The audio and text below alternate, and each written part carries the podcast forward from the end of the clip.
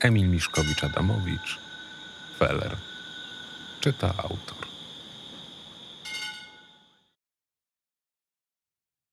Rozdział trzeci. Michał.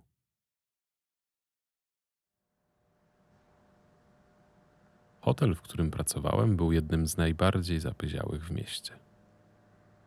Kiedyś miał nawet trzy gwiazdki, ale te czasy już dawno minęły, a z dawnego dobrego imienia nie zostało już nic. Było tanio, brudno, można było palić praktycznie wszędzie, a klientami w większości byli ubodzy biznesmeni i przypadkowi turyści, którzy już nigdy nie wracali. Wystrój nie zmienił się od ponad 30 lat, tak mi przynajmniej mówiono.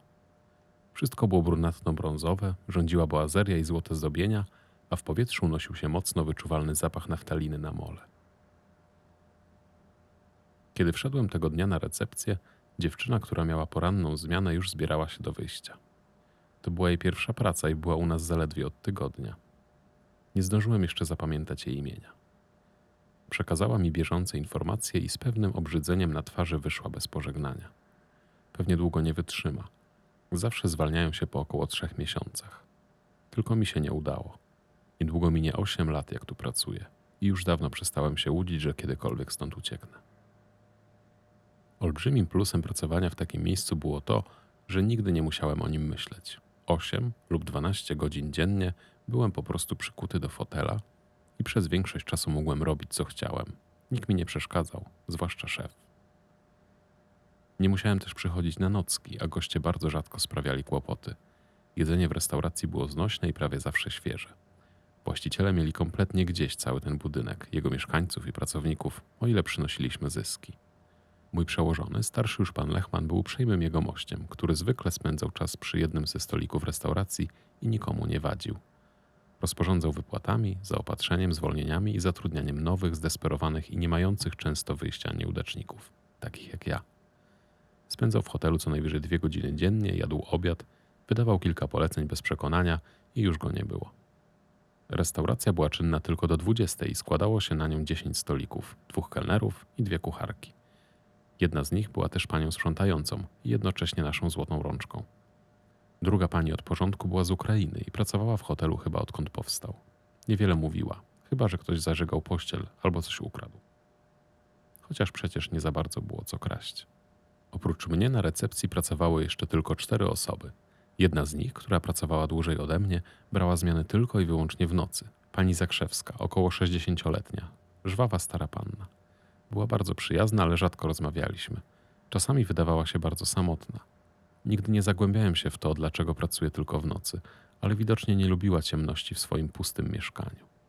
Wiem tylko, że miała olbrzymiego kudłatego psa i lubiła wypić. Pozostałe trzy osoby co chwilę się zmieniały. Nikt nie zostawał dłużej niż kilka miesięcy i kompletnie się im nie dziwiłem. Siedziałem za swoim kontuarem i od 15 minut sprawdzałem bieżące sprawy, kiedy ze schodów zszedł starszy jegomość. Spojrzał na mnie zagadkowo i wszedł do restauracji.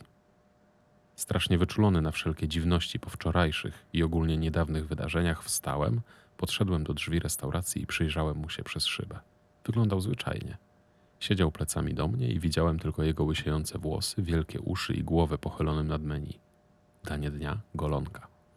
Wróciłem do kontuaru i próbowałem skupić się na pracy, ale wracały do mnie wczorajsze wydarzenia i to złowieszcze słowo konsorcjum. Minęła ponad godzina. Jedynymi gośćmi w hotelu była rodzina z Niemiec i ten starszy pan, który ciągle siedział w restauracji. Kilka razy wydawało mi się, że zagląda przez okrągłą szybę w drzwiach, jakby chciał zobaczyć, czy ciągle jestem na swoim miejscu. W końcu przyszła pora na mój obchód po piętrach. Podniosłem się z krzesła i jakby na ustalony znak mężczyzna wyszedł wreszcie z restauracji i stanął przede mną. Wychodzi pan? spytał głupio. Uśmiechnąłem się uprzejmie. Nie, idę zrobić obchód, sprawdzić, czy wszystko w porządku. Czy mogę w czymś pomóc? Co? Zdawał się mnie nie słuchać. A to może pójdę z panem. Zawsze mnie interesowało, jak działa takie miejsce. Ma pan coś przeciwko? Miałem, ale nie chciałem być nieuprzejmy, więc tylko skinąłem głową i wskazałem ręką w stronę schodów. Długo już pan tu pracuje? Co ja gadam? Tak w ogóle to Brzeziński.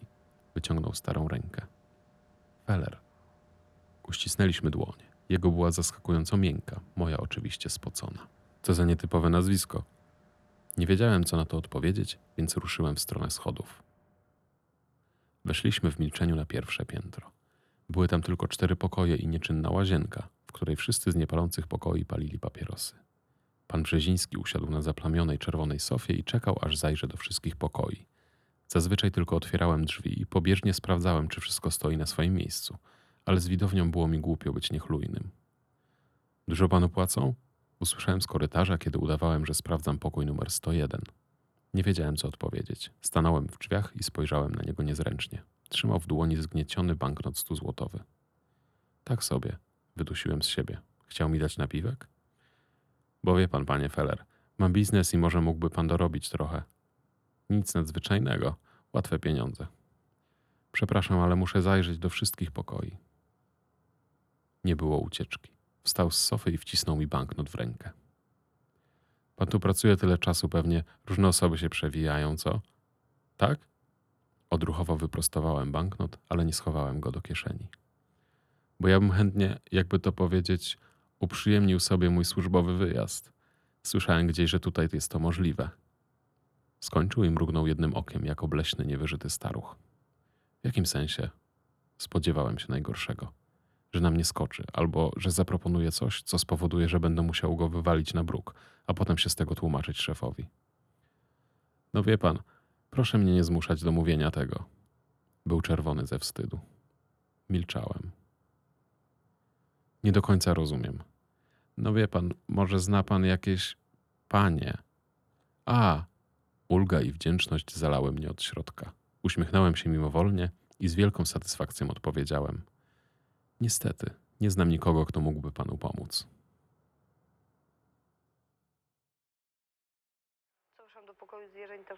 Była sobota.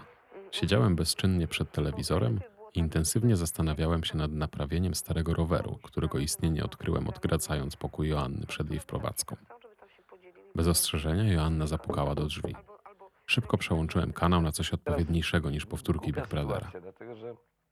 Aha, wykrztusiłem z siebie. Otworzyła drzwi i zajrzała do środka. Na jej twarzy pojawił się wyraz politowania. Leżałem rozwalony na łóżku z niedokończonym obiadem na poduszce, wgapiony w telewizor. Obraz rozpaczy.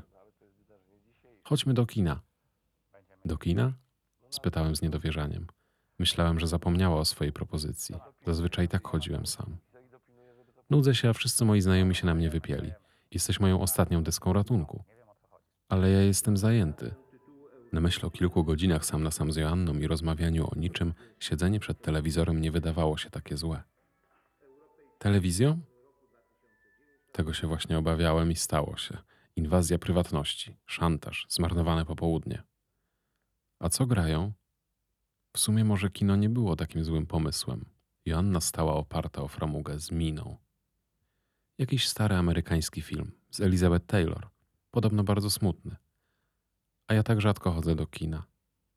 Magiczne zdanie, na które nie potrafiłem nie zareagować.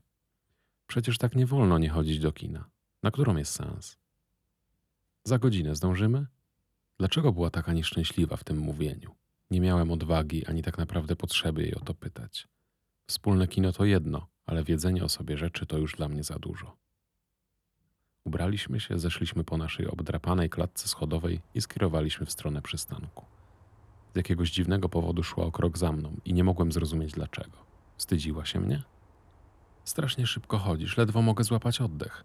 Mam okropny dzień. Chłopak, z którym zaczęłam się spotykać, się nie sprawdza i nie wiem, jak mu to powiedzieć, a ty kompletnie nie potrafisz nawet wykrzesać z siebie odrobinę empatii dla mnie.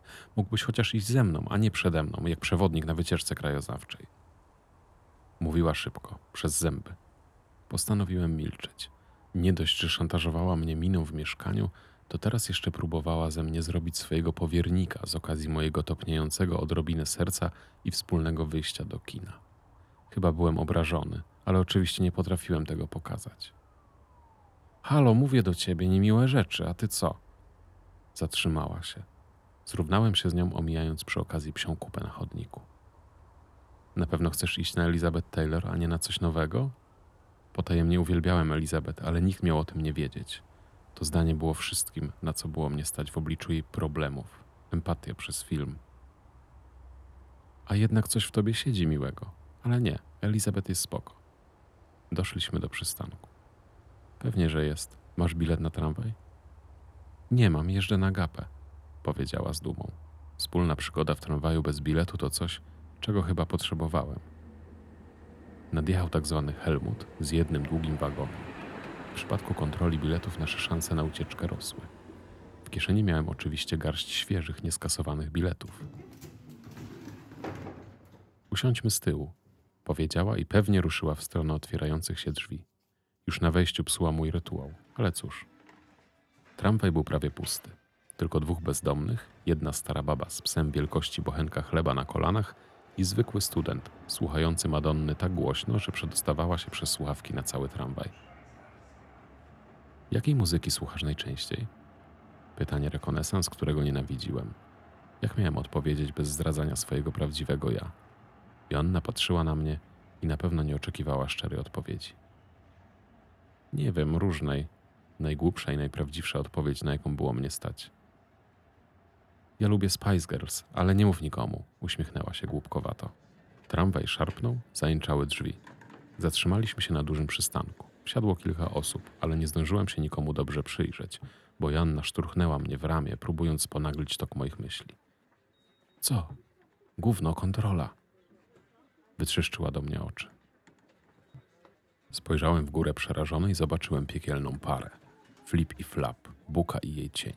Gromow i Marchlik jak zjawy z koszmaru. Zrobiło się chłodniej, ale to przez otwarte na moment drzwi, a nie destrukcyjną moc koszmarnej i nieszczęśliwej Buki Gromow.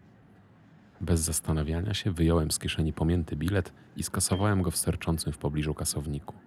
Joanna nie miała tyle szczęścia, bo w momencie, kiedy brała ode mnie bilet, oczy Gromow spoczęły na mojej wyciągniętej ręce. Zaczerwieniłem się, złapany na gorącym uczynku. Moje ledwo co skasowane zbawienie było już dawno w kieszeni, bez podejrzeń, ale Joanna właśnie miała dostać mandat. Gromow przyturlała się w towarzystwie Marchlika i zażądała okazania biletu. Pełna wątpliwości popatrzyła na wybite cyfry. 15.59, czyli minutę temu. Mało prawdopodobne i bardzo nieprzekonujące. Ale chyba nie mogła już nic z tym zrobić. A pani? A może jednak Gromow była mężczyzną? W jej głosie było coś niezaprzeczalnie męskiego. Ale to pewnie wina tej wiecznej wódki w strożówce zajezdni. Nie mam. Joanna nie była przestraszona. Co więcej, była prawie dumna, a na pewno trochę bezczelna. W takim razie mandat. Uśmiechnęła się przerażająco, aż pokruszył się makijaż w kącikach jej oczu. Ja to zrobię, jeśli pozwolisz. Uległy marchlik w całej okazałości. Zeszczurowiony, jakby brudny, łysawy, prawie przezroczysty. Tylko się pospiesz. Powiedziała i poczłapała w stronę reszty przerażonych pasażerów. Wypisywanie mandatu zajęło dosłownie chwilę. Marchlik, odwrócony do nas plecami, spisywał z dowodu Joanny dane adresowe i inne potrzebne. Joanna nie próbowała nawet się od niego wymigać. Przyjęła mandat z soczystym dziękuję i schowała go do kieszeni kurtki. Pozostałe dwa przystanki przejechaliśmy w milczeniu. Chyba czuła się przeze mnie zdradzona, ale nic nie mogłem poradzić na moje odruchy bezwarunkowe. Poza tym chciałem jej pomóc i to nie moja wina, że nie wyszło. Milczenie Joanny na pewno było znaczące i mogłem się założyć, że przekonam się o tym, jak wysiądziemy.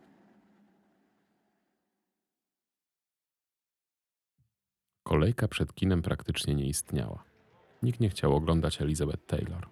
Pani w okienku kasy jak zwykle była uroczo nieuprzejma, jakby broniła filmu przed intruzami. Jeden studencki, jeden normalny, proszę. Zacząłem wyciągać z kieszeni pieniądze, ale Joanna mnie powstrzymała. Pogrzebała w swojej kurtce i wyciągnęła garść papierów. Potrzymaj to, proszę, powiedziała, wręczając mi swoje śmieci. Chciała za mnie zapłacić? Wyciągnąłem rękę i wylądował na niej plik pogniecionych i zapomnianych mandatów. To wszystko twoje? Byłem trochę zaskoczony i zacząłem przyglądać się pojedynczym kwitkom. Cicho, szukam pieniędzy. Kieszeń okazała się zaskakująco głęboka i na mojej dłoni lądowały coraz to nowe świstki, razem chyba z dziesięć. Joanna zapłaciła za bilety, a ja stałem z garścią mandatów jak zahipnotyzowany. Moją uwagę przykuła jej dzisiejsza zdobycz. Wyglądała jak wszystkie inne, ale na odwrocie wąskim i niechlujnym pismem było napisane coś, co chyba nie powinno się tam znajdować. Koniecznie bądź w zajezdni jutro po 23. Gromow nie może wiedzieć. Zobacz, ty to napisałaś? Wskazałem na napis. Joanna odwróciła się od kasy i spojrzała na świstek papieru. Co? Nie, nie ja. Myślisz, że to do nas? Spojrzała na mnie rozpromieniona. Ja znam tych kanarów, to znaczy nie tyle co znam, ale miałem już z nimi do czynienia. Powrócił do mnie obraz zwłok, otwieranej wódki, hałasu, którego narobiłem uciekając z zamkniętej zajezdni. Czyżbym miał rację? Gromów i Marchlik jednak coś ukrywają? Tylko dlaczego Marchlik zdecydował się na kontakt z nami? Nie wypowiedziałem tych pytań na głos, bo pewnie zabrzmiałyby idiotycznie, ale Joanna wiedziała, że coś się ze mną dzieje. Co? Bardzo chciała wiedzieć. Możliwe nawet, że była bardziej podekscytowana ode mnie. Myślisz, że powinniśmy tam pójść? Kompletnie niepotrzebnie zadałem to pytanie. Skąd wiesz, do której zajezdni? Bo już tam byłem. Byłeś? Byłem. Wskazałem ręką na drzwi i weszliśmy na zewnątrz. Do filmu było jeszcze 20 minut. Wyciągnąłem papierosy. Jesteś aż tak podekscytowany? Śmiała się ze mnie, a sama nie była lepsza. Daj jednego. Przecież nie potrafisz palić. Sytuacja tego ode mnie wymaga. Chyba jesteśmy teraz wspólnikami, co nie? Cała jej twarz rozpromieniła się w uśmiechu. Nie wiem, co mnie podkusiło, żeby pożyczać jej hameta do czytania. Odwzajemniłem uśmiech, kiedy niezdarnie podpaliła papierosa. Spojrzałem jeszcze raz na pamięty mandat. Im dłużej patrzyłem na pismo Marchlika, tym bardziej do niego pasowało. Wąskie, niezdarne i bardzo zachowawcze. Na myśl o konfrontacji z kontrolerami byłem przerażony, ale nie mogłem pozbyć się z głowy słowa przygoda. Nie mogłem zasnąć, więc spędziliśmy z Joanną większość nocy pijąc wódkę w kuchni i rozgryzając zaistniałą sytuację. Próbowałem złożyć w całość wszystkie wydarzenia ostatnich tygodni, ale nie dochodziłem do żadnego logicznego wniosku. Joanna natomiast była rozgorączkowana. Kiedy opowiedziałem jej, co zobaczyłem i usłyszałem w zajezdni, zaczęła wymyślać coraz bardziej niedorzeczne teorie, ale nie dawałem się w to złapać. Wódka powodowała, że zagłębiałem się w sobie i stawałem coraz bardziej nie do zniesienia. O czwartej rano poszliśmy spać i dało się wyczuć między nami dziwne napięcie. Rano było lepiej. Postanowiłem się nie przejmować i niczego nie oczekiwać. Dla uspokojenia wyszedłem z domu, zanim ona wstała. Zbyt mało czasu spędzałem sam i gdzieś z tyłu głowy wiedziałem, że zaczynam się przywiązywać do drugiej osoby. Chodziłem bez celu po cichej i wczesnej dzielnicy. Z jakiegoś powodu nie nadjeżdżał żaden tramwaj. Ciągnęło mnie na przystanek i do tej przedziwnej pary kanarów, jednocześnie odpychającej i frustrującej. Fascynował mnie Marchlik, to idiotyczne nazwisko bez imienia. Pamiętam, że w tramwaju próbowałem przyjrzeć się jego legitymacji przypiętej do kurtki, ale nie rozszyfrowałem zamazanych liter, tylko nazwisko.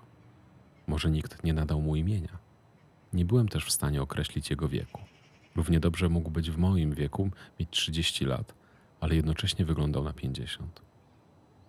Sam czułem się nie tak dużo młodszy. Chyba właśnie przez to uczucie zdążyłem już zawieść się zwyczajnymi ludźmi, takimi jak Joanna. Serdecznymi, w miarę inteligentnymi, ale jednocześnie niesamowicie egoistycznymi, skupionymi na własnych dramatach i otaczającymi się ludźmi, bo tak jest wygodniej. W jakimś momencie sam postanowiłem być egoistą i wykluczyć się poza zwykłe relacje z normalnymi osobami. Jednak Marchlik w żaden sposób nie był normalnie normalny. Nie wydawał mi się nawet inteligentny. Był jednocześnie najbardziej zwyczajny ze zwyczajnych ludzi. Brzydki, bez cech charakterystycznych, ale jednocześnie miałem ochotę zgłębić tę zwyczajność. Zrozumieć jego relację z Gromow, która wydawała się tak przerażająca, i relacja Jona. Próbowałem wyobrazić sobie ich razem, zakochanych albo przynajmniej przyzwyczajonych do siebie po ślubie w brudnym mieszkaniu na parterze rozpadającej się kamienicy, ale nie pasowało mi to. Widziałem ich bardziej w sytuacji sadomaso. Ona dominująca, on związany. Najzwyklejsi ludzie skrywają najbardziej niezwykłe sekrety. To wiedziałem od dawna. Wróciłem do mieszkania i przez cały dzień próbowałem unikać Joanny. Najwidoczniej jej to pasowało, bo nie naprzykrzała mi się. Po zmarnowaniu dnia na obmyślanie, co to będzie, byłem strasznie roztrzęsiony. Zbliżała się dwudziesta trzecia. Zapukałem w drzwi jej pokoju, ale nikt nie odpowiedział.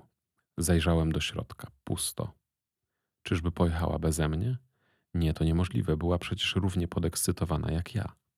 Kiedy zamykałem drzwi do jej pokoju, zobaczyłem przyklejoną do szyby kartkę. Spotkajmy się na miejscu. Muszę coś załatwić. Joanna. Ubrałem się i postanowiłem, że pójdę do zajezdni pieszo. Nie powinno mi to zająć więcej niż pół godziny.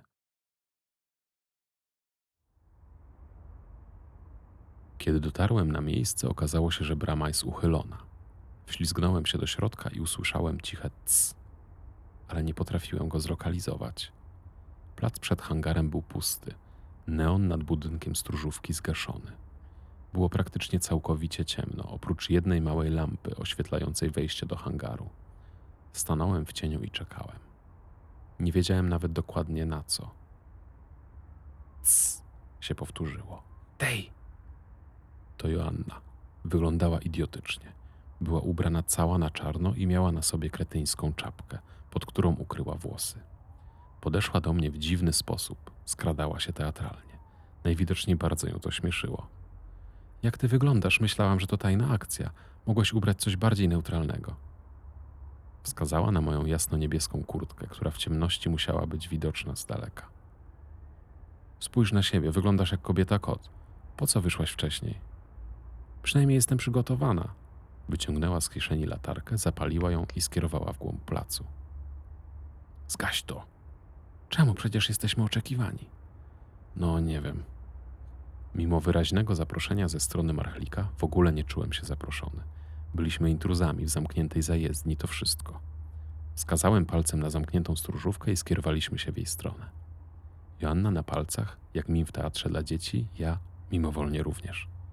Światło w środku wydawało się zgaszone, ale kiedy przyjrzeliśmy się lepiej, okazało się, że pod ścianą pali się niewielka lampa. Zajrzeliśmy przez okno. Na starym fotelu ktoś siedział, pogrążony w lekturze, czytający kanar.